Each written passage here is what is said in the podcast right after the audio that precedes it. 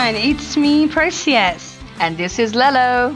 You're listening to Parallel English. This is episode 21, A Stellar Journey. Parallel English is designed for intermediate and above learners of English to learn, improve, and expand their vocabulary range based on Oxford School's intermediate book.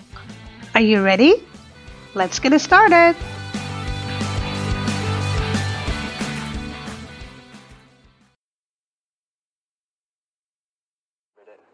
And is, is on the horizon? Or is a basketball around a hoop? Landing there takes us dangerously close, and a black hole that big has a huge gravitational Isn't it the pull. tenth time you're watching Interstellar? Actually, it is, but to me, it's still as interesting as the first time. You know, its visual effects make it extremely real, mm, in a way that you feel like you're weightless in space. Okay, alright, the big Christopher Nolan's fan. But you know what? I find all sci fi movies interesting and somehow scary. What if one day we really need to leave the Earth and find somewhere else like another planet to live? I guess I'm not the only person who is worried about it, and it scares you too, doesn't it? Do you mind if I say no? No? You know what? Years ago, traveling to space seemed really far fetched. If something is far fetched, it's not easy to believe because it's very improbable. But these days, scientists, I mean, the people who study science and physical world, are capable of traveling to space, sending rocket into space, and so forth. Rocket is a large object which moves very fast, and it is used for space travel as a weapon. So, if you ask me, buying a house on Mars in the next 20 years is not that impossible or improbable. hey, you'd better start saving your money today. Moving to Mars will cost you a fortune. Oh, Mars, the red planet to which many satellites have been sent so far. A satellite is an object that moves around a bigger object in space. Right. In fact, scientists have been studying Mars for quite a long time, and according to NASA's Mars exploration program, life could have existed there in the past. If something exists, it is present in the real world. It's awesome, isn't it? It actually is. But how can they make sure about it?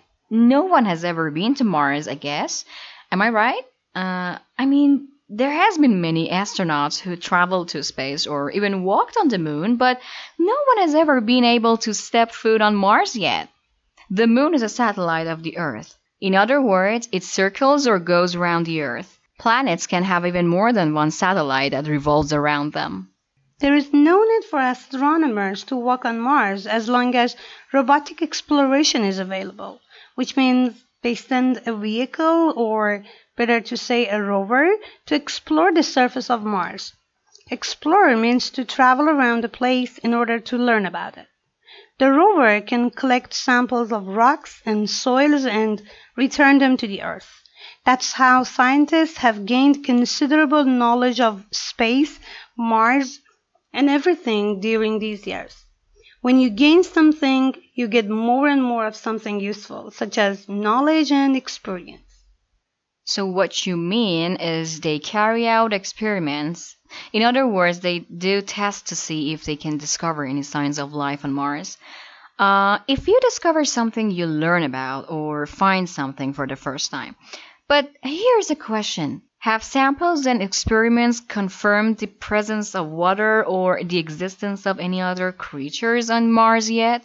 To confirm something means to say or show that something is true or definite. You're talking about aliens, aren't you? Yep. As I said before, according to scientific explorations done on Mars, life could have existed there in the past. Let me explain more. An analysis or a careful study of rocks from Mars has confirmed that they were created by the presence of water and wind. But no aliens have been seen in the universe so far, unfortunately. Universe is the whole of space and everything in it, including the planets and stars. Unfortunately, what if they want to conquer our planet and attack us? What if they kidnap us and. Hey, you probably have watched too many sci fi movies. You never take me seriously. I shouldn't talk about it to you. Actually, you've never been serious about anything. Now I am.